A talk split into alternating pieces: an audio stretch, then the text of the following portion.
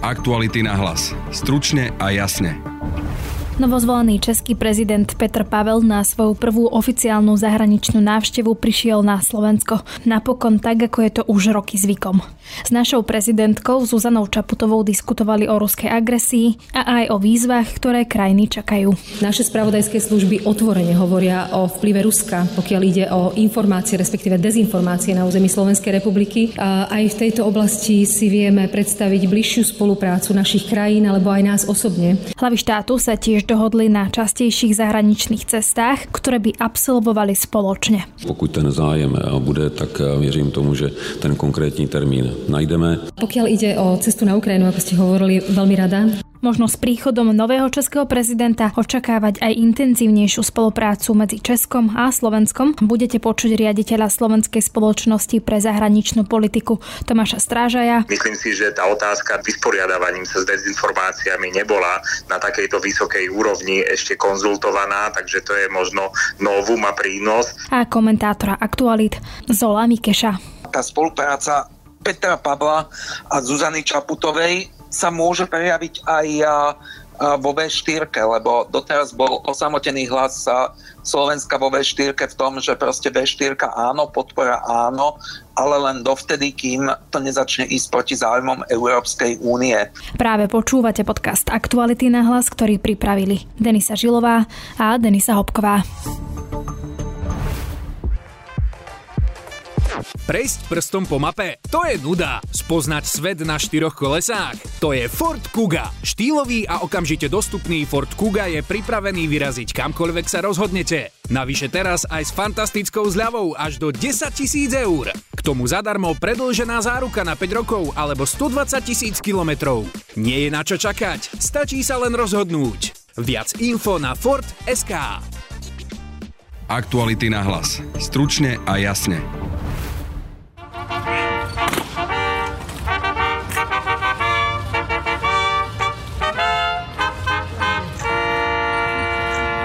Nový český prezident Peter Pavel tradične ako prvú krajinu navštívil Slovensko. Dnešné stretnutie absolvoval so slovenskou prezidentkou Zuzanou Čaputovou v prezidentskom paláci. Po spoločnom rokovaní vyzdvihla názory a hodnoty, ktoré spolu zdieľajú. Som veľmi rada vašej návšteve aj z toho dôvodu, že nie je žiadnym tajemstvom, že obaja zdieľame množstvo spoločných názorov a spoločných hodnot.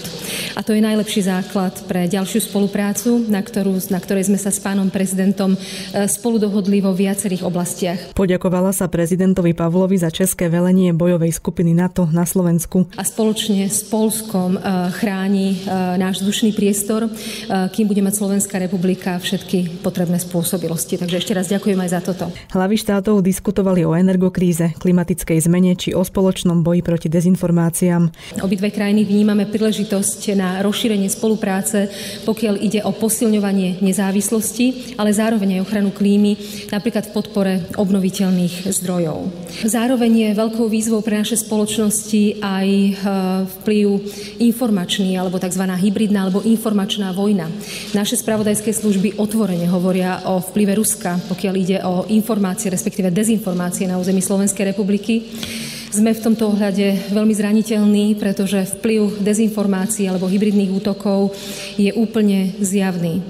Aj v tejto oblasti si vieme predstaviť bližšiu spoluprácu našich krajín alebo aj nás osobne, pretože množstvo dezinformácií doslova rozleptáva súdržnosť našich spoločností, ktorá je tak nevyhnutná a potrebná pre zvládanie mnohých kríz. Obaja by mohli absolvovať viac spoločných zahraničných ciest. Zahraničné cesty, kde kde naša spoločná prítomnosť môže posilniť naše záujmy, tam, kde sa samozrejme budú prekrývať, myslím, medzi Českou a Slovenskou republikou. Hlavy štátov odsúdili ruskú agresiu na Ukrajine. Zdieľame naozaj rovnaké pozície, pokiaľ ide o dôležitosť ochrany princípov právneho štátu, ale aj dodržiavania medzinárodného práva. A práve medzinárodné právo, ako je územná celistvosť a suverenita štátov, sú veľmi razantne porušované a pošliapávané práve ruskou agresiou na Ukrajine. A ta vytváří napětí, kterému v nadcházejícím období eh,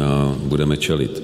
A bude hodně záležet na tom, jak citlivě budeme přistupovat k oslovování našich občanů, jak budeme důsledně připomínat hodnoty, na kterých naše země stojí, jak budeme jednoznační v poukazování na to, kde je nebezpečí, kde je nepřítel, že není u nás uvnitř, ale že je za našimi hranicemi. Že to, co nás více ohrožuje, nejsou rozdíly mezi politickými stranami uvnitř našich zemí, ale je to agresivní politika Ruska, které když dáme prostor tím, že nebudeme podporovat Ukrajinu, tak bude nebo vyústí v problémy, se kterými se budeme muset vypořádat později a budou mnohem vážnější a budou nás stát mnohem víc, než je teď podpora Ukrajiny. Českých novinárov zaujímala perspektíva Vyšehradskej štvorky.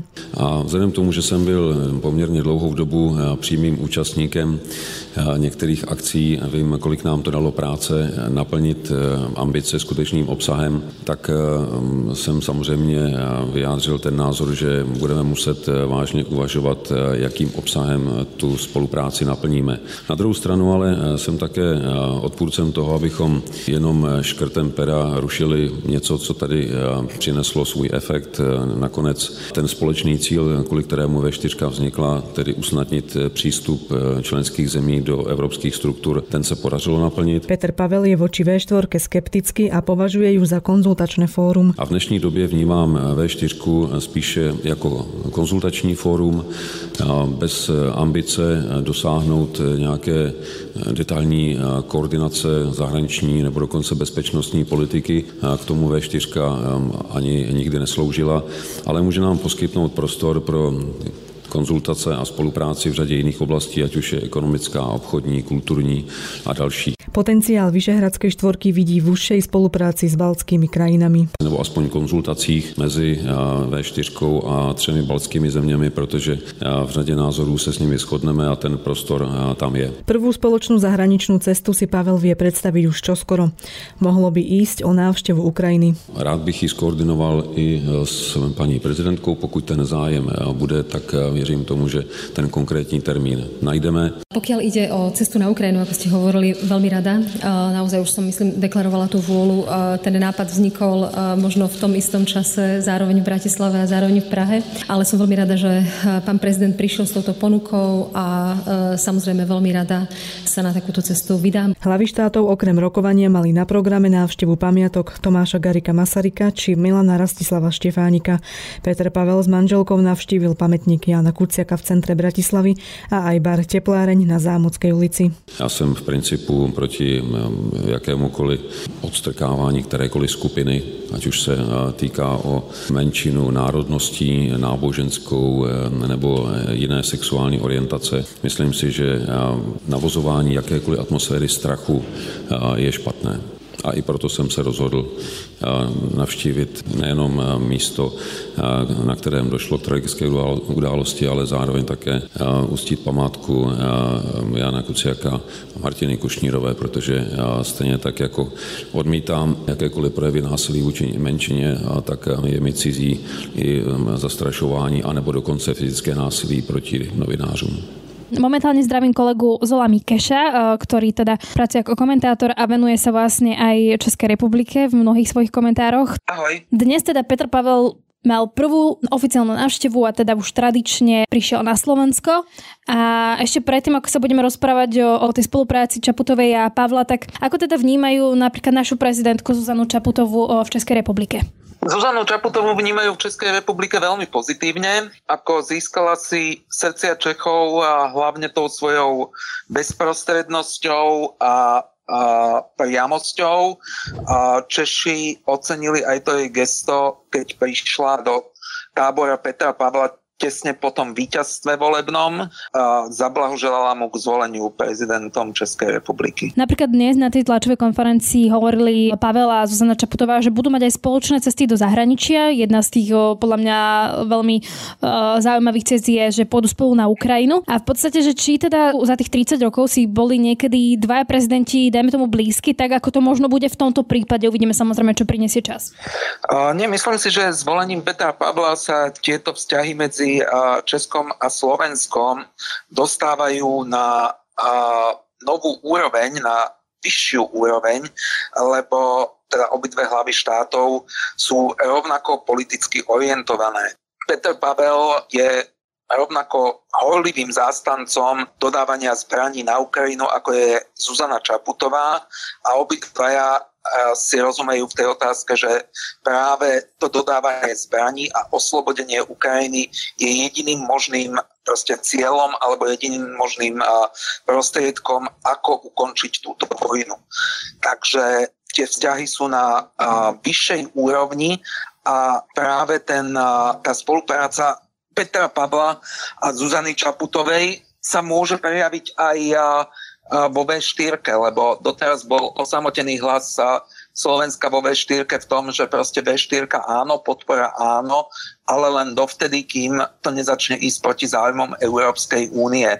V súčasnosti Peter Pavel už takisto vyjadril podporu spolupráci na úrovni V4 ale takisto pripomenul, že to nesmie ísť do uh, protikladu so záujmami Európskej únie. Takže postavenie Slovenska vo V4 sa posilní, stane sa tak na, práve na úkor Viktora Orbána, ktorý je čiernou ovcov Európy, takže obidva tieto štáty, Slovensko i Česko, budú mať ambíciu krotiť Orbána alebo spolupracovať s ním len v prípade, keď sa jeho politika zmení. Proste Slovensko bude mať uh, zahraničných vzťahoch podporu Česka takmer vo všetkých otázkach. Kým v prípade Miloša Zemana to tak jasné nebolo, napríklad spolupráca s Čínou, tak Zeman túto spoluprácu podporoval, Slovensko bolo oveľa rezervovanejšie. V súčasnosti Peter Pavel Čínu vníma ako viac strategického súpera než spojenca, takže aj zatelefonoval prvý, svoj prvý telefonát viedol s kajvanskou uh, prezidentkou, takže nie je ochotný ustupovať záujmom Číny. Slovensko, myslím si, má tiež rovnaký postoj a teraz sa mu dostane podpory aj zo strany Čiech. Ty si už spomenul toho Miloša Zemana. Aké boli teda tie vzťahy Česká a Slovenska počas toho, ako bol on prezident? Lebo ono sa hovorí, že tie vzťahy Česká a Slovenska sú nadštandardné. Takže či teraz to ešte bude že viac nadštandardné, alebo sa to vlastne nedá, aby to bolo nadštandardné viac, že keby to vieme možno porovnať. Myslím si, že budú viac nadštandardné, než boli nadštandardné. Ako Miloš Zeman v podstate akože Zuzana Čaputová ho trpela, a snažila sa nejak nepoukazovať na jeho maniere, ale zo strany Miloša Zemana ten vzťah ku Zuzane Čaputovej nebol tak veľý, ako proste bude ten vzťah Petra Pavla a Zuzany Čaputovej. Takže v podstate tým spojenstvom dvoch osôb, alebo tým spojením dvoch osôb, ktoré sú dvoch politikov, ktorí sú rovnako hodnotovo a názorovo orientovaní, sa ten vzťah posunie o úroveň vyššie. Ďakujem pekne toľko teda kolega a komentátor Zolo Mikeš. Ďakujem pekne, dovidenia. Momentálne zdravím riaditeľa Slovenskej spoločnosti pre zahraničnú politiku Tomáša Stráža a budeme sa rozprávať o vzťahoch Česká a Slovenska a o návšteve Petra Pavla na Slovensku. Dobrý deň, Prem. Dobrý deň. Keď ste teda pozerali e, to vystúpenie alebo tú tlačovú konferenciu Zuzany Čaputovej a Petra Pavla, je tam možno niečo, čo vás zaujalo, alebo je tam niečo, čo napríklad bežne nebývalo za e, bývalých prezidentov Českej republiky, keď prišli na návštevu? Tak prirodzene e, situácia sa zmenila zahranično-politická a bezpečnostná. E, za slovenskými hranicami máme v podstate vojnovú zónu. Máme krajinu, ktorá čelí ruskej agresii. To je absolútne nová situácia, s ktorou žiaden z českých a slovenských prezidentov sa pred rokom ešte nepotýkali.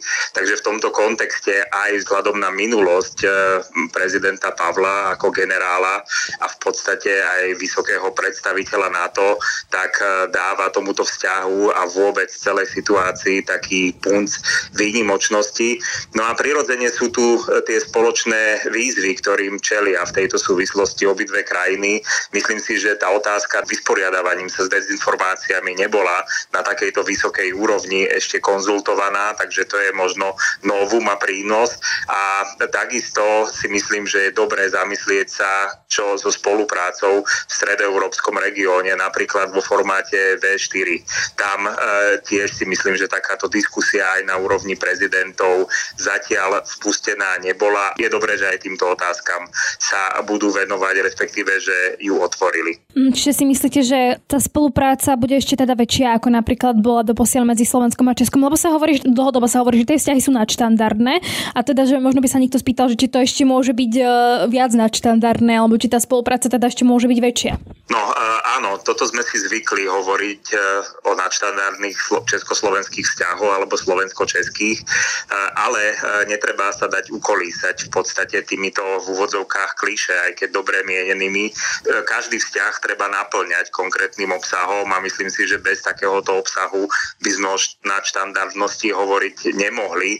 Je preto dobré, že popri celej tej sérii existujúcich e, sfér spolupráce a kontaktov a tých sietí, ktoré sa vybudovali alebo zostali ešte z čias federácie medzi Českou a Slovenskou republikou, vnášajú naši predstavitelia do toho dialogu aj určité nové témy, ktoré reagujú na aktuálny vývoj bezprostredne a kde teda je predpoklad užšej spolupráce obidvoch predstaviteľov. A ten e, by mohol mať aj konkrétne vyústenia, napríklad pokiaľ ide o spomínanú spoločnú cestu prezidentov eh, Pavla a teda prezidentky Čaputovej do Kieva na návštevu, tak to si myslím, že je veľmi konkrétny cieľ na veľmi blízke obdobie, kde, ktorý by odzrkadlil jednak naliehavo situácie za našimi východnými hranicami a na druhej strane aj úzku spoluprácu Česká a Slovenska eh, v podpore Ukrajiny a tým pádom by to vyslalo aj, myslím si, veľmi pozitívny signál do ďalších krajín.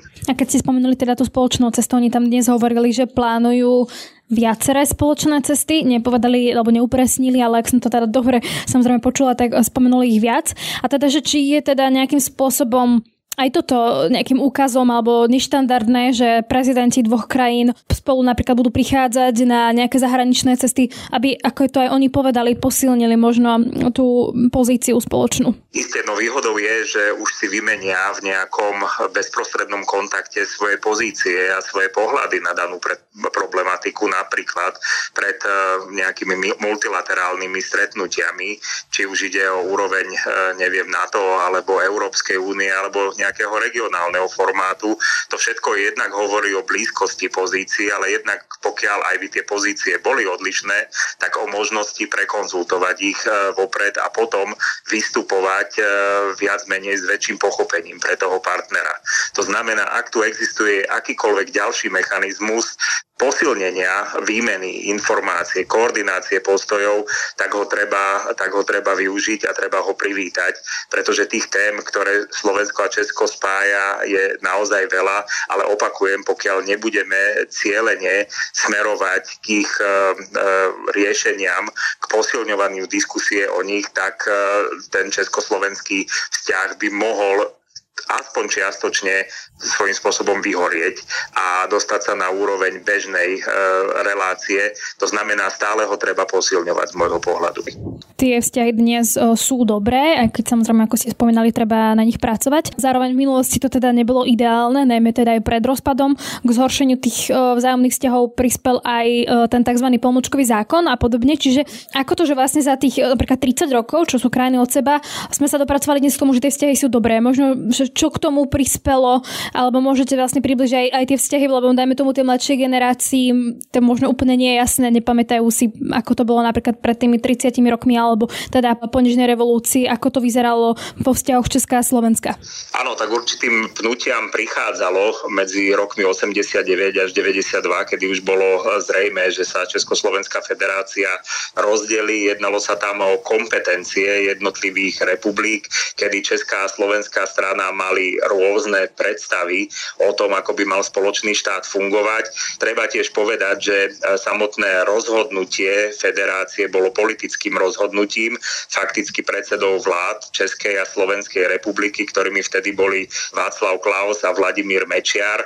O, ich politike sa toho hovorilo a napísalo už pomerne dosť. Každopádne to boli nekompatibilné štýly e, politiky, ktoré vyústili do rozdelenia federácie ale nelahké obdobie nasledovalo aj potom. Týkalo sa vysporiadania majetkového napríklad rôznych oblastí, ktoré zostali otvorené a bolo ich treba uzavrieť a tým pádom až čas de facto pomohol Česku a Slovensku spojiť tak povediať síly a orientovať sa na tie možnosti spolupráce, ktoré medzi nimi existujú.